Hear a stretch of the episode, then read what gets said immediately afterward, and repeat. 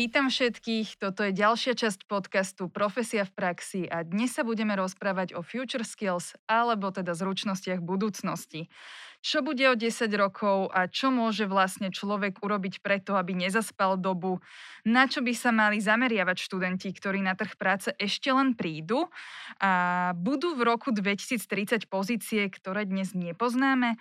V tejto časti podcastu sa budeme teda snažiť odpovedať každému, kto si pokladá vo svojej hlave otázku, čo môžem urobiť preto, aby som bol na trhu práce žiadaný aj o 10 rokov. Diskutovať budeme s Miroslavou Cehelskou, ktorá pracuje v spoločnosti IBM a má na starosti budovanie spolupráce s vysokými a strednými školami a projekty v oblasti employer brandingu. Dobrý deň. Ďakujem a ďakujem za pozvanie.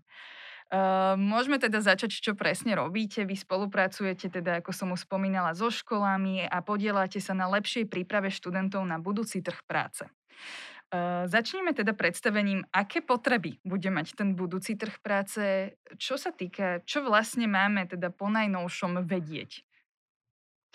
No, začala by som asi tým, že existuje kniha s názvom Všetko, čo naozaj potrebujem vedieť, som sa naučil v materskej škole. Neviem, či ste čítali túto knihu, ale v podstate týmto chcem povedať, že veľa vecí, ktoré my dnes už máme, ktoré sme sa naučili v minulosti, že my sa na nich potrebujeme spoliehať, hej, že tá budúcnosť, ona nebude, my nevieme, ako tá budúcnosť bude vyzerať, ale na jednu stranu to, čo sme sa doteraz naučili, tak to by sme mali nejako používať, veriť v sebe, že to dokážeme. A zase na druhú stranu myslím si, že potrebujeme u seba budovať alebo mať taký zmysel pre kontinuálne sa vzdelávanie že to je také dôležité, keď ideme dopredu a chceme byť úspešní a šťastní, tak určite to od nás táto doba aj tá budúcnosť bude vyžadovať, aby sme sa vedeli kontinuálne vzdelávať a učiť sa. Celkovo, keď teda rozprávame sa o budúcnosti, aj v učebniciach sa spoli, e, teda spomínajú dva druhy zručností. Často sa hovorí o teda nejakých technických zručnostiach, ktoré nás neminú kvôli robotizácii a automatizácii, ale taktiež aj tých mekých zručnostiach. Vieme si nejak teraz možno, že konkrétnejšie povedať, že čo teda musíme vedieť, aby sme v budúcnosti naozaj mali stále hodnotu na tom trhu práce? To je taká široká otázka, ale začala by som asi tým, že um, zaujal ma, keď som sa pozerala, uh, jeden prieskum od spoločnosti McKinsey Global Institute, ktorý vlastne pre, na to, čo ste sa spýtali, aby som vám zodpovedala, rozdeluje tie schopnosti a zručnosti ľudí do piatich veľkých kategórií a hovorí o tom, ktoré tie zručnosti do budúcnosti budeme potrebovať viac alebo menej. Hej. A teraz, keď si pozrieme sa na to, že určite aj vo vašej práci, aj v mojej, sa tá tá, tá práca sa mení aj kvôli tomu, že prichádza, tak ako ste správne povedali, nejaká automatizácia, robotizácia, umelá inteligencia do našej práce. A to všetko ovplyvňuje, ako sme organizovaní, ako tá práca na pracovisku je organizovaná. A to samozrejme mení, aký je dopyt po tých jednotlivých zručnostiach alebo schopnostiach do budúcnosti. Čiže keď sa pozrieme na to, čo hovorí ten prieskum, tak on v podstate tie zručnosti rozdeľuje do piatich základných skupín. Prvou skupinou sú fyzické a manuálne zručnosti. Um, to sú také klasické, o ktorých asi predpokladáme, že po nich ten dopyt nebude tak veľmi stúpať, skôr ten dopyt bude klesať po tých fyzických a manuálnych zručnostiach a hovoríme, že nejaký predpoklad do roku 2030. Ďalšou veľkou skupinou sú základné kognitívne schopnosti, kde hovoríme o nejakom um, spracovávaní základných dát. Ani tam nebudeme vidieť veľký dopyt, Treťou skupinou sú vyššie kognitívne schopnosti a čo si pod tým predstavujeme, to je niečo ako um, vedieť kreatívne rozmýšľať, spracovávať komplexné informácie, tak tu už vieme si predstaviť, že asi tá doba prinesie to, že určite budeme potrebovať viac takýchto schopností alebo sa v tom zdokonaľovať. Ďalšou veľkou skupinou sú tzv. social and emotional skills. Áno, a tam to je niečo, ako keď si predstavíme niekoho, že niekto má schopnosť uh, odváži sa podnikať, to znamená má podnikateľského ducha, je to nejaký líder, ktorý sa narodí lídrom alebo sa v tom zdokonaluje. Čiže niekto, kto dokáže manažovať ostatných, to sú také, také schopnosti, ktoré jednoducho tie stroje nebudú nikdy mať. A práve preto sa predpokladá, že po takýchto zručnostiach a schopnostiach bude ten dopyt rásť. No a také moje, že najobľúbenejšia skupina sú tie technologické alebo technické skills, e, zručnosti, po ktorých samozrejme ten dopyt bude najvyšší, ale nie len aj najvyšší, ale ten prieskum hovorí, že bude aj najrýchlejšie rásť tá potreba ľudí, ktorí dnes už ovládajú alebo budú musieť ovládať nejaké pokročilé IT skills a programovanie. No a do tejto skupiny by som, teda, aby som tak priblížila poslucháčom, že o čom hovoríme, že čo určite budeme všetci potrebovať a čo dnes už používame aj máme, máme, sú ako keby také základné digitálne zručnosti. A keď poviem digitálne zručnosti, čo si pod tým predstavíme, no uh, od napísania jedného e-mailu, poslania ho až po naprogramovanie nejakej aplikácie. Hej, a to sú tie digitálne zručnosti, ktoré podľa mňa my na nich potrebujeme pracovať. Teraz možno niektorí z vás poznajú e, iniciatívu To dá rozum. Táto iniciatíva vlastne e, skúma, že potreby 21. storočia v týchto digitálnych znalostiach, ako sú premietané do školstva, ako pripravujeme naše deti na školách na tieto výzvy. A ja iba veľmi stručne poviem, že necelých 20% riaditeľov pripisuje dôraz práve na školách, práve rozvíjaniu týchto digitálnych zručností. Čiže um, myslím si, že to je niečo, v čom sa potrebujeme zdokonaľovať. A aby som to dokončila, tak v tej druhej časti by som možno spomenula, že k tým digitálnym zručnostiam e, jednoducho dnes patrí to, čo my už všetci aj robíme. A to je tzv. ako keby mediálna gramotnosť alebo gramotnosť e, v médiách. Čo tým myslím? No, tak niektorí z nás určite majú Clubhouse stiahnutý a teraz buď sa v ňom vieme orientovať, alebo nevieme. Vieme tam invitenúť, pozvať nejakého frenda, kamaráta, alebo nevieme. Alebo uh, ja keď napríklad v práci s kolegyňou pripravujeme nejaké novinky na našej intranetovej stránke, tak je to o tom, že či vieme nejaký content zavesiť na nejakú web stránku, nejaký digitálny obrázok. Hej, čiže uh, vlogovanie, blogovanie a všetky tieto veci, to považujem do skupiny digitálnych zručností, aj takej mediálnej gramotnosti, ktorú my dnes už máme, hej, nejaké základy, ale nie, samozrejme, nie každý to ovláda, ale to je niečo, na čom by sme mali budovať. Vy teda ste zástupca aj zamestnávateľa, ktorý priamo spolupracuje so školami, či už strednými alebo vysokými školami. Tým pádom viete povedať, že ako prebieha takáto spolupráca?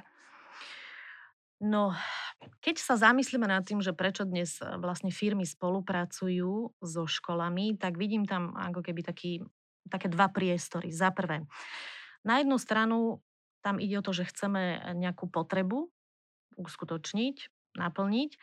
A na druhej strane ja si myslím, že firmy, ako, ako je tá naša, tak uh, máme aj nejakú povinnosť voči tej spoločnosti. Hej? Čiže na jednu stranu potrebujeme tých správnych ľudí na otvorené pozície, ktoré máme a keď ten školský systém, ktorý my poznáme, že má nejaké svoje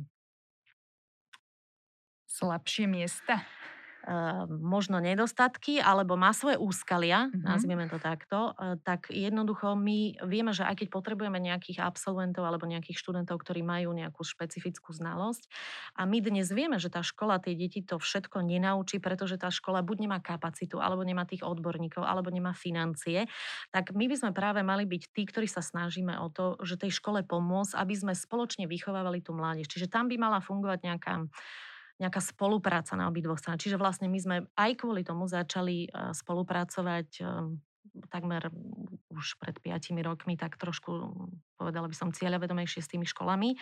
Jednak, aby sme tým študentom eh, na školách priblížili trochu praxe k tej teórii, ktorú majú. Na druhej strane aj kvôli tomu, aby sme sa zviditeľnili, pretože aj dnes sa ešte nájdú stále ľudia, ktorí bohužiaľ si myslí, že IBM sedí pri poluse. Hej. Čiže potrebovali sme svetu dať vedieť, že čo my vlastne robíme, lebo je ťažko dnes vysvetliteľné aj e, našim rodičom, že čo robí vlastne IBM. Takže to sme sa snažili. No a na druhú stranu aj teda rozvíjať tých študentov. Čiže máme spoluprácu s vysokými školami, máme spoluprácu s strednými školami a máme množstvo projektov. A viete teda povedať aj, že aké sú to tie projekty, že čo napríklad e, čaká takého študenta, ktorý sa zapojí, že či ide o prax e, priamo vo vašej firme, alebo sú to rôzne kurzy, alebo že čo si pod touto spoluprácou môžeme predstaviť?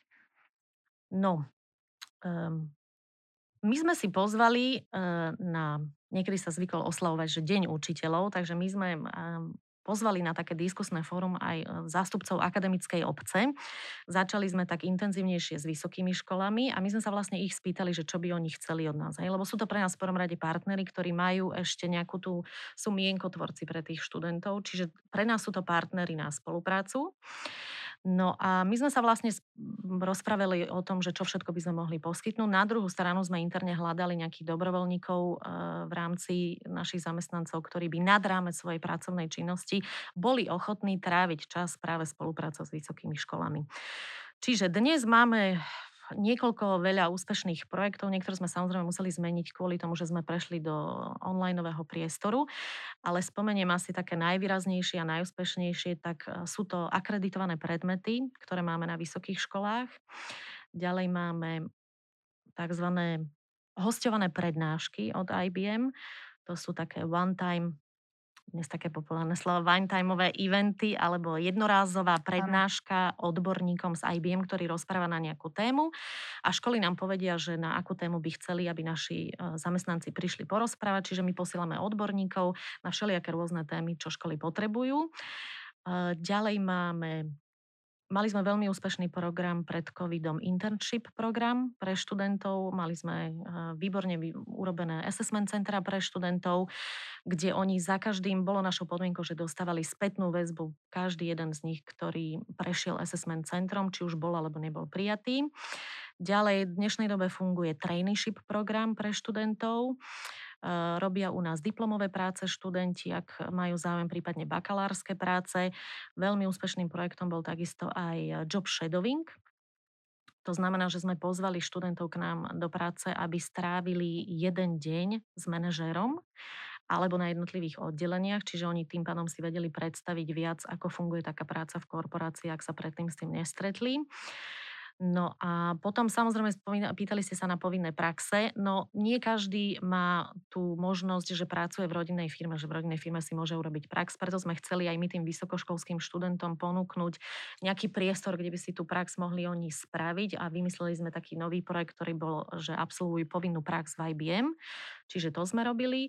No a potom sú to také rôzne akcie a eventy jednorázového charakteru, ale čo sa týka vysokých škôl, môžem povedať, že tá spolupráca je postavená na takej dlhodobej spolupráce. To bola aj podmienka pri podpisovaní memorandu spolupráci, že ak niečo začneme, tak oni rátajú s tým, že to bude dlhodobý projekt. Viete nejak povedať, že aká je potom tá pridaná hodnota, že keď máte presne tých študentov, ktorí iba nastupujú uh, do týchto vašich programov, alebo teda zoberú si aj tú prácu a jednoducho prichádzajú do spolupráce s IBM, že akí boli predtým a že čo získavajú potom? Čo sa z nich stane? Čo, majú, čo je teda to navyše, čo dostanú? No, začnem asi tým, že my sme robili prieskumy do z roku 2018 v spolupráci so spoločnosťou GFK sme si stále merali, ako nás vlastne vnímajú študenti, aby sme vedeli povedať, že či tieto aktivity, ktoré my vlastne organizujeme, či aký majú dosah, či majú nejaký efekt a či má zmysel v nich pokračovať, keďže samozrejme si na nich stále pýtame nejaké peniaze. No a už vtedy nám tí študenti povedali, že takmer 79% všetkých opýtaných študentov, ktorí sa zúčastnili prieskumu, nám potvrdilo, že počas štúdia pracujú. Čiže oni vedia veľmi dobre, podľa mňa, že buď pracujú vo svojom obore, pretože sa im to zíde a neskôr sa im jednoduchšie získa práca lepšie platená, alebo potrebujú peniaze kvôli tomu, lebo, lebo potrebujú peniaze a chcú povedzme cez leto niekam cestovať. Čiže ten rozdiel medzi tým záleží že od študenta samotného, že čo on vlastne chce, kam smeruje, či vie, čo chce robiť, alebo proste má taký life, že teraz ešte si bude užívať a nechce sa venovať kariére. Prípadne je to o tom, že ešte nevie úplne, čo by chcel robiť. Čiže je, taký, je to rozdiel, že ide, možno oni by lepšie vedeli povedať, ale určite je to, je to o tom, že budú jednoduchšie zamestnateľní, keď už majú nejakú prax. Celkovo vlastne sme sa tu rozprávali, uh, teraz môžeme prejsť teda od študentov aj k zamestnancom celkovo uh, na trhu práce, ktorí sa teraz nachádzajú. Uh, spomínali ste tie technické, digitálne zručnosti a v podstate stále sa nám ukazujú ako tie vzoroví zamestnanci práve IT odborníci ktorí vedia programovať. A keď sa rozprávame o, o budúcnosti, tak uh, práve sa nám ukazuje to programovanie, že áno, toto sú ľudia, ktorí, ktorí to vedia, ktorí takto by, takýmto štýlom by sme mali my ísť, ale väčšina Slovenska programovať nevie, tak sa chcem spýtať, že či naozaj budeme musieť vedieť programovať všetci. No, tak teraz vás prekvapím, áno, lebo tak za prvé, my si budúcnosť nevieme predstaviť. Ja teraz poviem, že, že prečo. Um, náš mozog rozmýšľa lineárne, ale tie technológie, ktoré sa dnes vyvíjajú, oni idú takým tempom rýchlým, že to, sú, to je vývoj exponenciálny. Hej? Čiže my si vieme predstaviť, že vy a ja, že čo asi budeme robiť za 5 rokov. No, keď sa pozrieme spätne 5 rokov dozadu a spomeniete si napríklad na všetko, čo ste prežili za tých 5 rokov, tak náš mozog si nejako bude vedieť predstaviť, že aha, tak za tých 5 rokov asi, že kde budem, čo budem používať, kde budem tráviť čas. Lenže tá doba ide exponenciálne, čiže to, čo vy si predstavujete, že bude za tých 5 rokov, ono to už bude za 3 roky. Čiže to je jeden aspekt. A teraz k tomu programovaniu, že to programovanie je vlastne, to je jazyk. Áno, to je jazyk strojov. Čiže vy, ak dnes máte angličtinu, vám to pomáha? Áno, pomáha vám dnes angličtina. Určite, áno. Čiže um, ak by ste vedeli len po anglicky, pomohlo by vám to? No, my nechceme, aby všetci vedeli, že iba programovať. Áno, že my potrebujeme mať ako keby takého komplexnejšieho človeka, Čiže to programovanie v nejakom dôsledku každého z nás sa dotýka, ale nepotrebujeme byť všetci úplní experti. Za druhé, um, my dnes už programujeme, len my si to ešte neuvedomujeme.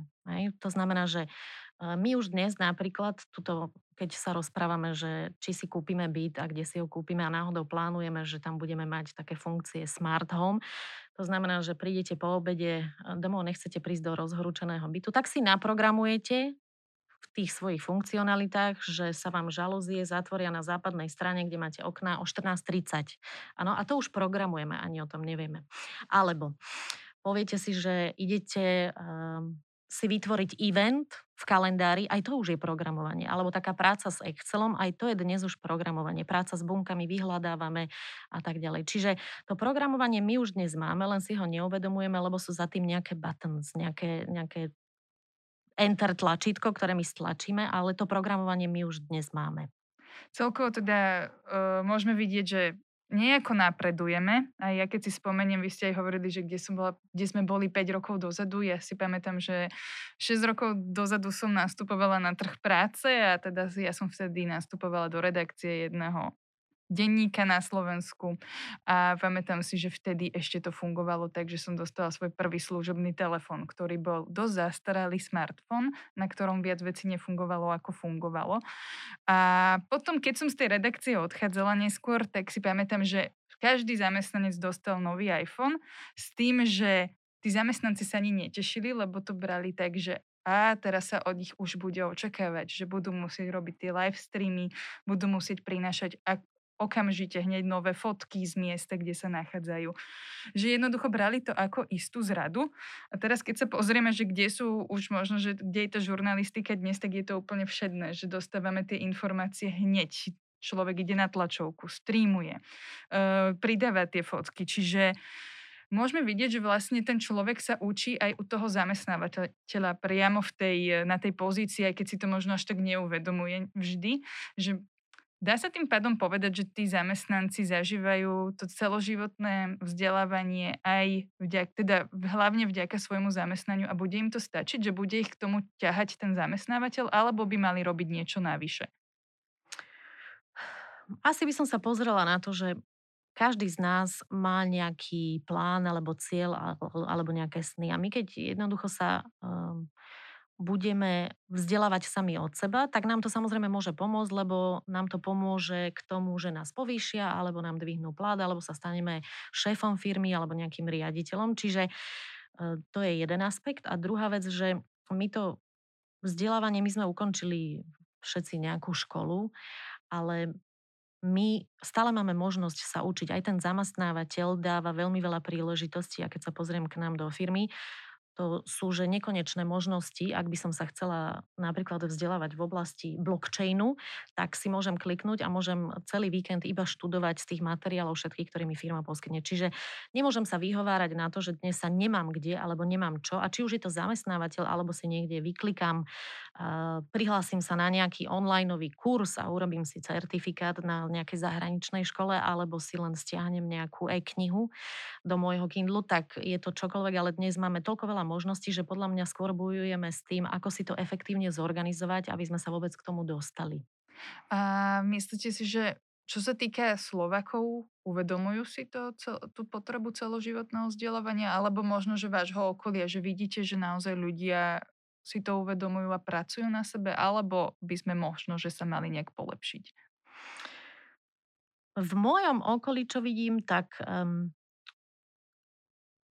ak existuje nejaká vec, ktorá vás baví, ktorá vás zaujme, tak ja vidím, že v okolí mám známych a známe, ktoré jednoducho, keď ich niečo nadchne, tak sa tým zažerú a začnú sa v tom ako keby že vzdelávať. Ja si myslím, že môže to, že človek nevie možno, čo ho baví a preto sa o to tak nezaujíma, nevzdeláva sa, ale už keď raz na to príde, že eh, v čom má tú svoju passion, Hej, tak už potom ide. Hej. Môžem teda napríklad ja povedať o sebe. um, Do toho.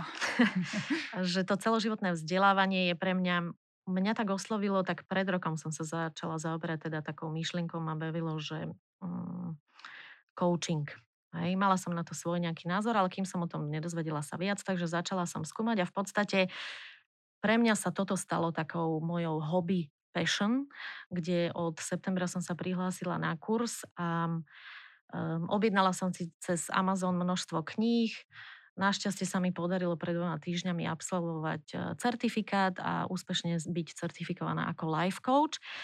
Okrem toho všetkého som si zobrala ešte jeden kurz v Amerike, ktorý sa týka coachingu, pretože až tak ma to veľmi chytilo, že namiesto uh, večerného pozerania Netflixu aj keď niekedy robím aj to samozrejme, ale bola som ochotná vstať od toho, z toho gauča jednoducho a ísť si sadnúť a študovať si tie veci o coachingu. Čiže ja verím tomu, že ľudia, keď si nájdu to svoje hobby, ktoré ich veľmi baví, tak e, vedia sa do toho úplne zažrať a vedia sa v tom nájsť.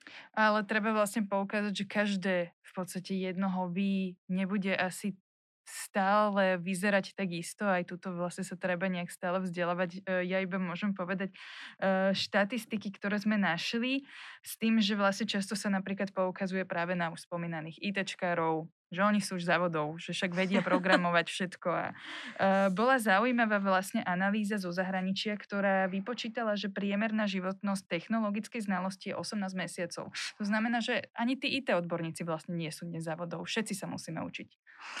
No oni tí ITčkári, keď e, sa pozriete na to a vravete, že či sú závodov alebo nie sú závodov, no sa, niektorým ľuďom sa môže zdať, že tí naši ITčkári a ITčkárky, aby sme hovorili aj o ženách, Určite áno. Mhm.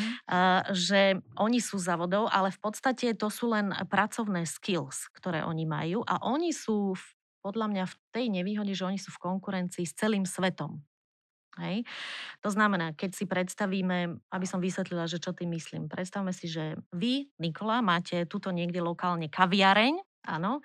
To znamená, že ako konkurenciu máte lokálne kaviarne tuto v Bratislave, ale nekonkurujú vám nejaký, nejaké kaviarne, povedzme, z Polska, z Ukrajiny, z Maďarska, z Rakúska a tak ďalej. Kdežto títo naši ITčkári, keď si predstavíme napríklad nejakú slovenskú firmu, ktorá programuje pre nemeckého klienta, No oni už prichádzajú na ten konkurenčný trh, kde už prichádzajú aj iní globálni konkurenti pre nich. Ano? Čiže oni to nemajú v tejto chvíli, že úplne až také výhraté a musia sa viac snažiť. Napríklad, ak by som si ja chcela objednať službu nejakého slovenského ITčkára, tak možno poznáte niektorý aplikáciu Fiverr. Jednoducho tam si zo zahraničia môžem objednať službu akéhokoľvek ITčkára a to nie ide len o to, že tá služba je lacnejšia, ale môže byť aj kvalitnejšia. Čiže tí ITčkári nemajú v tom až takú akože veľkú výhodu, nie sú závodov. Áno, je ich málo, ich zručnosti, ich schopnosti sú akože povedala by som vzácne kvôli tomu, že ich je nedostatok, sú dobre zaplatení, pretože ich je nedostatok, ale oni tiež na sebe budú musieť e, pracovať a majú tú konkurenciu dnes podľa mňa väčšiu, ako my si vidíme, vieme predstaviť. Keby sme si zobrali takých právnikov na Slovensku, no keby tí právnici mali takú globálnu konkurenciu, tak asi by im nebolo až tak dobre. To je len tak pre názornú ukážku. Keď sa rozprávame o budúcnosti, uh, dajme tomu, že rok 2030, vy máte nejakú predstavu, že čo budete vtedy robiť? No, ja niekedy neviem ani, čo budem robiť zajtra, ale keď sa pozriem na rok 2030, tak uh, sú nejaké veci, o ktorých, uh, ktoré viem, že nebudem robiť. Ja veľmi rada pracujem s ľuďmi, čiže ja si myslím, že v roku 2030 budem určite pracovať s ľuďmi, budem robiť robotu, ktorá ma baví, lebo stále som mala to šťastie, že našla som si takú prácu, ktorá ma bavila. Čiže asi budem v nejakom kolektíve, asi budem mať aj nejakých international colleagues alebo friends. Budem rozprávať určite aj po anglicky. Myslím si, že doma budeme mať nielen robotický vysávač, ale možno ešte nejakého ďalšieho robota, ktorý nám s niečím doma pomáha. A určite budem robiť asi niečo, čo ma baví. No, rozpráva sa, že niektoré teda pozície môžu zaniknúť uh, do roka 2030.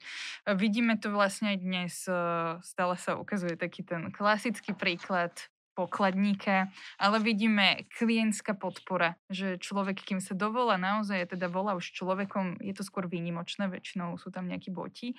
V administratíve vidíme dnes, že naozaj firmy stále menej a menej potrebujú ľudí, lebo využívajú už nejaké zdieľané systémy a možno, že aké tým pádom pozície nás čakajú? Viete už možno, že niečo povedať, že čo sa dá predstaviť, že čo budú hľadať zamestnávateľi, akých ľudí na pozície, ktoré dnes nepoznáme práve v tom roku 2030? To by mohol nejaký futurolog povedať, že čo asi bude alebo nebude.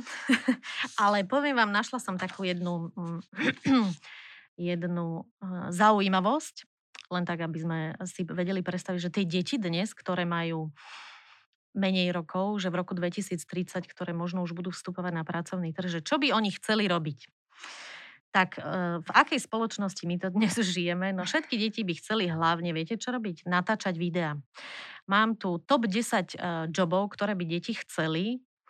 Je tu na prvom mieste, si určite typnete, že je to youtuber, áno, čiže deti chcú byť youtuberom, chcú byť blogeri, vlogeri, chcú byť e, muzikanti, chcú byť herci, chcú natáčať filmy a potom na posledných miestach tu máme, že chcú možno byť niektorí aj že spisovatelia, ale kde sú tie deti, ktoré chcú objavovať vesmír? Aj, že, že kde sme my sa to dopracovali ako spoločnosť, keď my vlastne vidíme, že všetky deti chcú natáčať videá. Čiže a to je inak také zaujímavé, že či vy by ste ako spoločnosť profesia nechceli robiť aj prieskum o tom, že, kol, že čo chcú tie deti robiť v roku 2030, alebo ja aké... Si, ja si pamätám, že teda na poslednej prednáške, ktorú som zrovna ja mala a boli tam deti, ktoré mali do 12 rokov, myslím, keď som sa ich spýtala, čo chcú byť, tak všetci chceli byť influencermi, čiže no, niečo podobné. Takže máte pravdu. Áno. No a potom, keď sa pozrieme na to, že asi aké joby možno budú z toho, čo ja som akože niekde našla a a ma to zaujalo. Tak e, myslím si určite, že to bude. Dnes tie smartfóny máme každý v rukách niekoľkokrát denne, pozeráme, aké sú novinky na Facebooku, LinkedIne, čo je nové na denníku len v tejto dobe a tak ďalej. Čiže ja by som povedala, že určite to bude v jednej oblasti veľkej a to je zdravie. Terapeut digitálnej detoxikácie. Že je tu taký predpoklad, že v roku 2030 nepochybne bude toto jedna z takých pozícií, ktorú budeme potrebovať, pretože podľa prieskumu spoločnosti Deloitte v roku 2017 sme si ten smartfón kontrolovali 50 krát denne a predpoklad, že v roku 2023 to bude až 65 krát denne. Áno, čiže my určite dnes sú aj také povolania, ktoré vyžadujú, že e, pracujete s tým mobilom možno celý deň ale asi sa to nejako prejaví aj našom, na našom psychickom zdraví a asi budú aj ľudia nejako závislí od týchto mobilov a možno to je jedna z prác, ktorá bude existovať v budúcnosti, ako sa odnaučiť a ako nebyť závislý takto na smartfónoch. To je jedna vec. Druhá vec, čo mne sa páči, niekde som videla videa, ako ako drony nám budú nosiť, že nebudú, nebude toľko veľa kuriérov, chodiť na tých autách, ale že nám drony budú presne dávať pred dom alebo ja neviem, či na balkón do nejakého vymedzeného priestoru. Vy im presne nadefinujete, že na tento meter štvorcový si prosím, aby mi dron hodil všetky zásielky, ktoré mi prídu z Amazonu. Čiže to je podľa mňa tiež taká zaujímavá vec, niečo s tými dronmi. Um, potom som ešte našla napríklad taký etický hacker.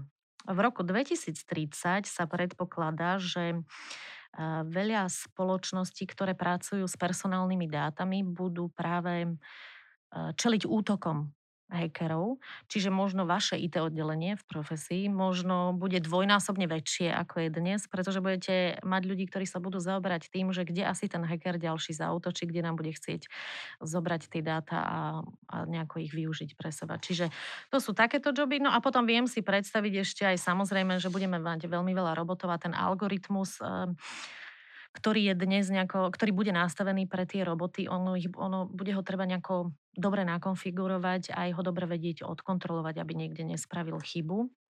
Lebo čo som sa dočítala, čo sa stalo v spoločnosti Amazon v roku 2014, tam e, jednoducho ten robot, ktorý využíval svoje nejaké nastavenia pri výbere uchádzačov správnych na pozície, tak sa pomýlil a myslel si, že najlepší uchádzači sú iba muži. Hej, čiže odmietal všetky ženské... E, že, áno, čiže myslel si, že totiž to tie mužské profily sú vhodnejšie pre určité pozície a začal odmietať ženské. Hej, čiže taký konkrétny príklad, že prečo bude potrebné v budúcnosti monitorovať aj tie roboty, aj tie mm. algoritmy, ktoré majú nastavené. Stále je potrebná spolupráca.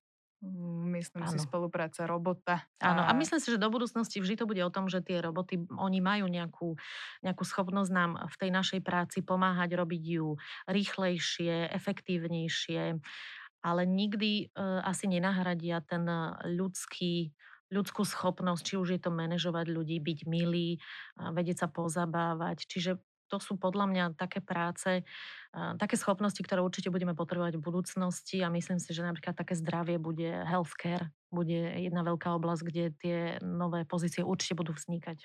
Poďme sa ale pozrieť, my sme vlastne sa rozprávali aj o tej budúcej generácii, ktorá ešte nie je často ani v školách a že chcú byť influencermi a teraz tí influenceri asi nebudú až tak, teda nechcem povedať, že nebudú potrební, ale e, máme tu teda iné pozície, ktoré nám budú vznikať v roku 2030 a teda ja nechcem zavádzať úplne do vášho súkromia, ale viem, že teda ste matkou dvoch synov. E, ako vediete vy uh, svoje deti, že spoliehate sa na školu, alebo čo by ste poradili takto? Čo by ste poradili rodičom? Je dobre sa spoliehať na školu, alebo ako vedia pripraviť na budúcnosť svoje deti nejak navyše? Čo im ešte môžu ponúknuť? No, ja som z učiteľskej rodiny, takže ja v prvom rade tej škole dôverujem, že učí deti to najlepšie, ako vie, aj to najlepšie, čo vie. Určite obdivujem prácu učiteľov, dnes to nemajú jednoduché, pretože je doba iná. Ale e, čo sa týka školy, tie deti sa učia podľa mňa aj iným spôsobom, ako sme sa my niekedy učili. A čo by som ja odporúčala rodičom? Ja by som sa pozrela na to, že ja skôr manažujem to, ako deti trávia čas. Ano, čiže ide mi o to, aby sme deti viedli k takému k takým schopnostiam, ktoré im pomôžu do života. Lebo keď hovoríme o nejakých pracovných schopnostiach, tak to ono je to iba taký subset toho, čo my do života potrebujeme. Hej? Že my v tej práci trávime nejaký čas, ale my žijeme ešte dlhšie ako to, že sme v nejakej práci 2, 3 alebo 10 rokov. Čiže určite chcem, aby napríklad moje deti vedeli, aby vedeli dobré jazyky, aby používali smartfóny, ale musia mať na to nejaké pravidlá, koľko času tam môžu venovať. Um, hrajú sa Fortnite, menia si skiny a čakajú na nejaký nový release. Pozerajú na svojich youtuberov, ktorých strašne zbožňujú, ktorým ja nerozumiem, ale tiež na to musím dať nejaké reštrikcie, že koľko času tomu venujú. Ale keby som im to úplne zakázala, tak sú podľa mňa, že za chvíľu, že mimo, uh, mimo skupiny. Takisto mám rada, keď deti sa vedia o seba postarať, keď idú do lesa, aby vedeli napríklad založiť oheň Áno, urobiť, ja neviem, bunker v lese. Hej? Čiže uh, skôr sa na to tak pozerám, že aby sme vytvárali z tých našich detí takého, kom, takých komplexných ľudí.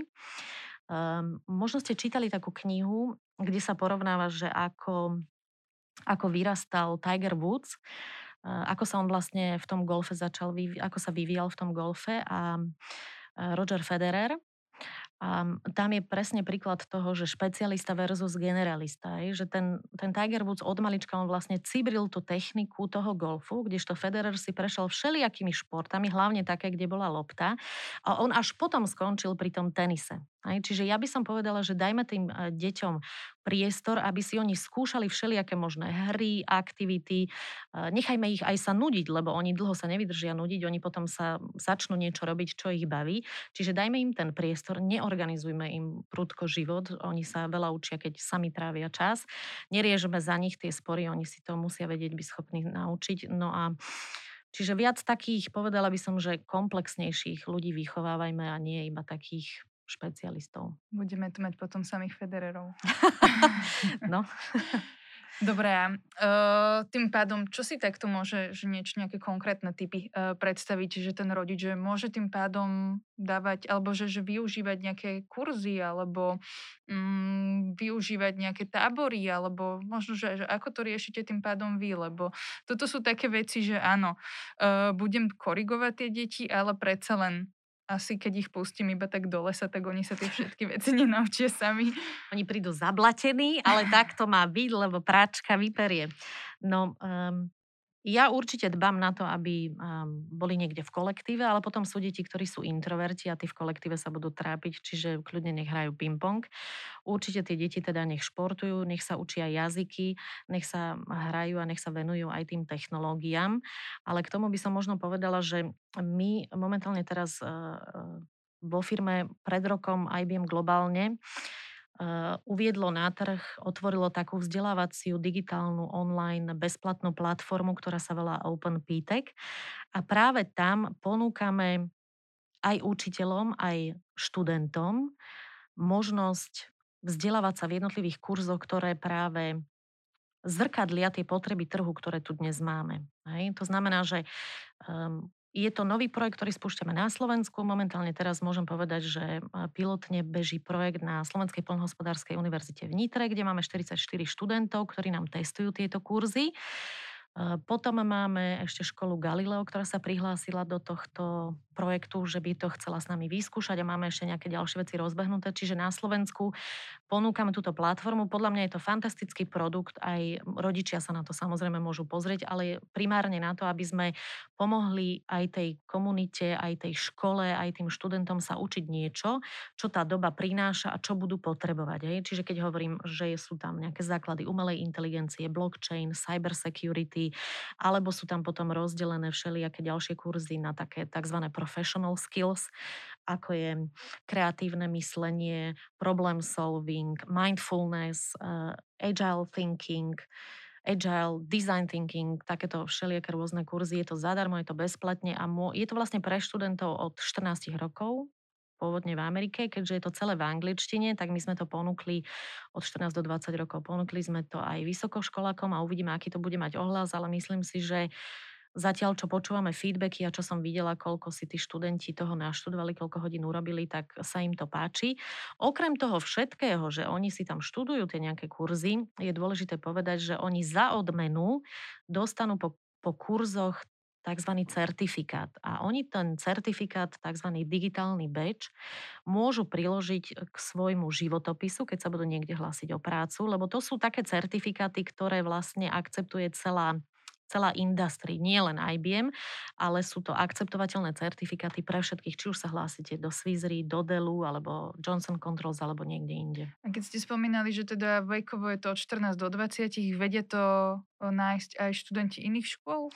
Áno, je to úplne, že pre každého, kto má chuť sa na to pozrieť. Niektoré kurzy sú aj v češtine, pretože to robíme v spolupráci s Českou republikou, keďže sme taký spoločný menší región a uh, môže sa tam prihlásiť kto chce a robiť si tam kurzy a sa s tým vyhrať. Je to veľmi interaktívna forma vzdelávania, pretože sú tam rôzne videá.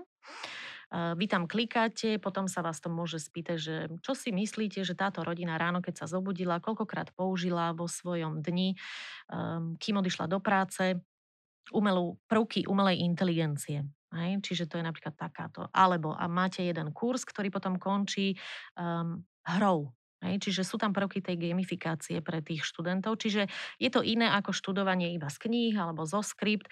Je to určite také spestrenie toho celého onlineového štúdia, ktorým dnes všetci rodičia žijeme s tými deťmi, ale um, uvidíme, ako to dopadne. Dobré na tej, na tej celej vzdelávacej platforme je to, že je to kontinuálne sa vyvíjajúca platforma, je to otvorená, to znamená stále tam pribúdajú nové a nové kurzy podľa toho, čo je trendy, čo je nové a študenti si môžu vo svojom voľnom čase klikať a robiť si kurzy, ktoré chcú. Vy ste pekne aj načrtli, že tam vlastne sú aj nejaké teda kurzy, ktoré sa učia hrou. Uh, práve toto je taká dobrá rada vlastne pre rodičov, že netreba vždy hľadať iba všetky krúžky, na ktoré prihlasovať deti, ale že jednoducho tak, ako sa aj tí zamestnanci učia nové veci priamo práci, tak často aj deti nadobúdajú zaujímavé znalosti práve aj vďaka tým počítačovým hrám, alebo teda keď sa rozprávame aj s nejakými ITčkármi, že získali zaujímavé znalosti aj vďaka tomu. Máte že ešte nejaké vy uh, veci, ktoré vidíte na vlastných deťoch, uh, ktoré vlastne sú možno, že pre vás nejakou inšpiráciou, že oni už niečo vedia viac ako vy z niektorých No, odboroch? Uh, áno, Dve veci spomeniem, čo ma tak akože v celku pobavili. Keď e, som viezla ešte pred koronou deti domov a deti som sa pýtala, tak čo deti, ako ste sa mali v škole, čo máte nového? No super, dneska sme programovali. Tak ma to tak zaujalo, že čo ste robili? No programovali. A že vy viete programovať? Lebo ja mám, keď poviete programovanie, naše starodávne myslenie je, že vidíte čiernu obrazovku a nejaké biele čísla, písmenka. A že áno, mama, ty nevieš programovať, tak deti sa mi smiali, že neviem programovať. Kdežto potom som videla, keď boli v lete na tábore hemisféry, že ako reálne tie deti programujú. No krásne programujú, oni si naozaj naprogramovali svoju vlastnú hru, ktorú som si ja potom musela v lete vyskúšať, aj keď mali prezentáciu ten posledný deň. Takže áno, deti sa mi smiali, že neviem programovať. A potom druhá vec, že keď môj syn mi povedal, že um, je na Discorde a to som ja dva dní pred ním objavila, že čo to vlastne je. On sa myslel, že na čo ja to potrebujem, že, že prečo tak som mu povedala, že je to celkom zaujímavý tool, ktorý aj ja som sa naučila používať, kde si môžem ukladať veci a zdieľať a, a rozprávať a četovať a tak ďalej. Čiže áno, môj syn ma prekvapil, ktorý bude mať teraz 12 rokov, že on už veľa vecí používa a nebudem hovoriť o tom, koľko on učí moju mamu, alebo um, že čo si má ako stiahnuť ako, aplikáciu do telefónu, prípadne ako má poslať fotku, alebo kde má čo uložiť, alebo detko príde a dá telefón Brunovi, že prosím ťa, oprav mi svieti mi to niečo červené, zelené, ja neviem, čo s tým mám robiť. Čiže tí deti sú už veľmi, veľmi vpred a podľa mňa iba ich potrebujeme ďalej podporovať. Určite a tým pádom to aj ukazuje to, že jednotlivé generácie sa taktiež vedia niečo od, uh, navzájom od seba naučiť. Áno. Ďakujem teda veľmi pekne, že ste si našli čas na náš podcast Profesia v praxi. Veľmi príjemným hostom ste dneska boli. Ďakujem veľmi pekne za pozvanie a želám všetko dobré.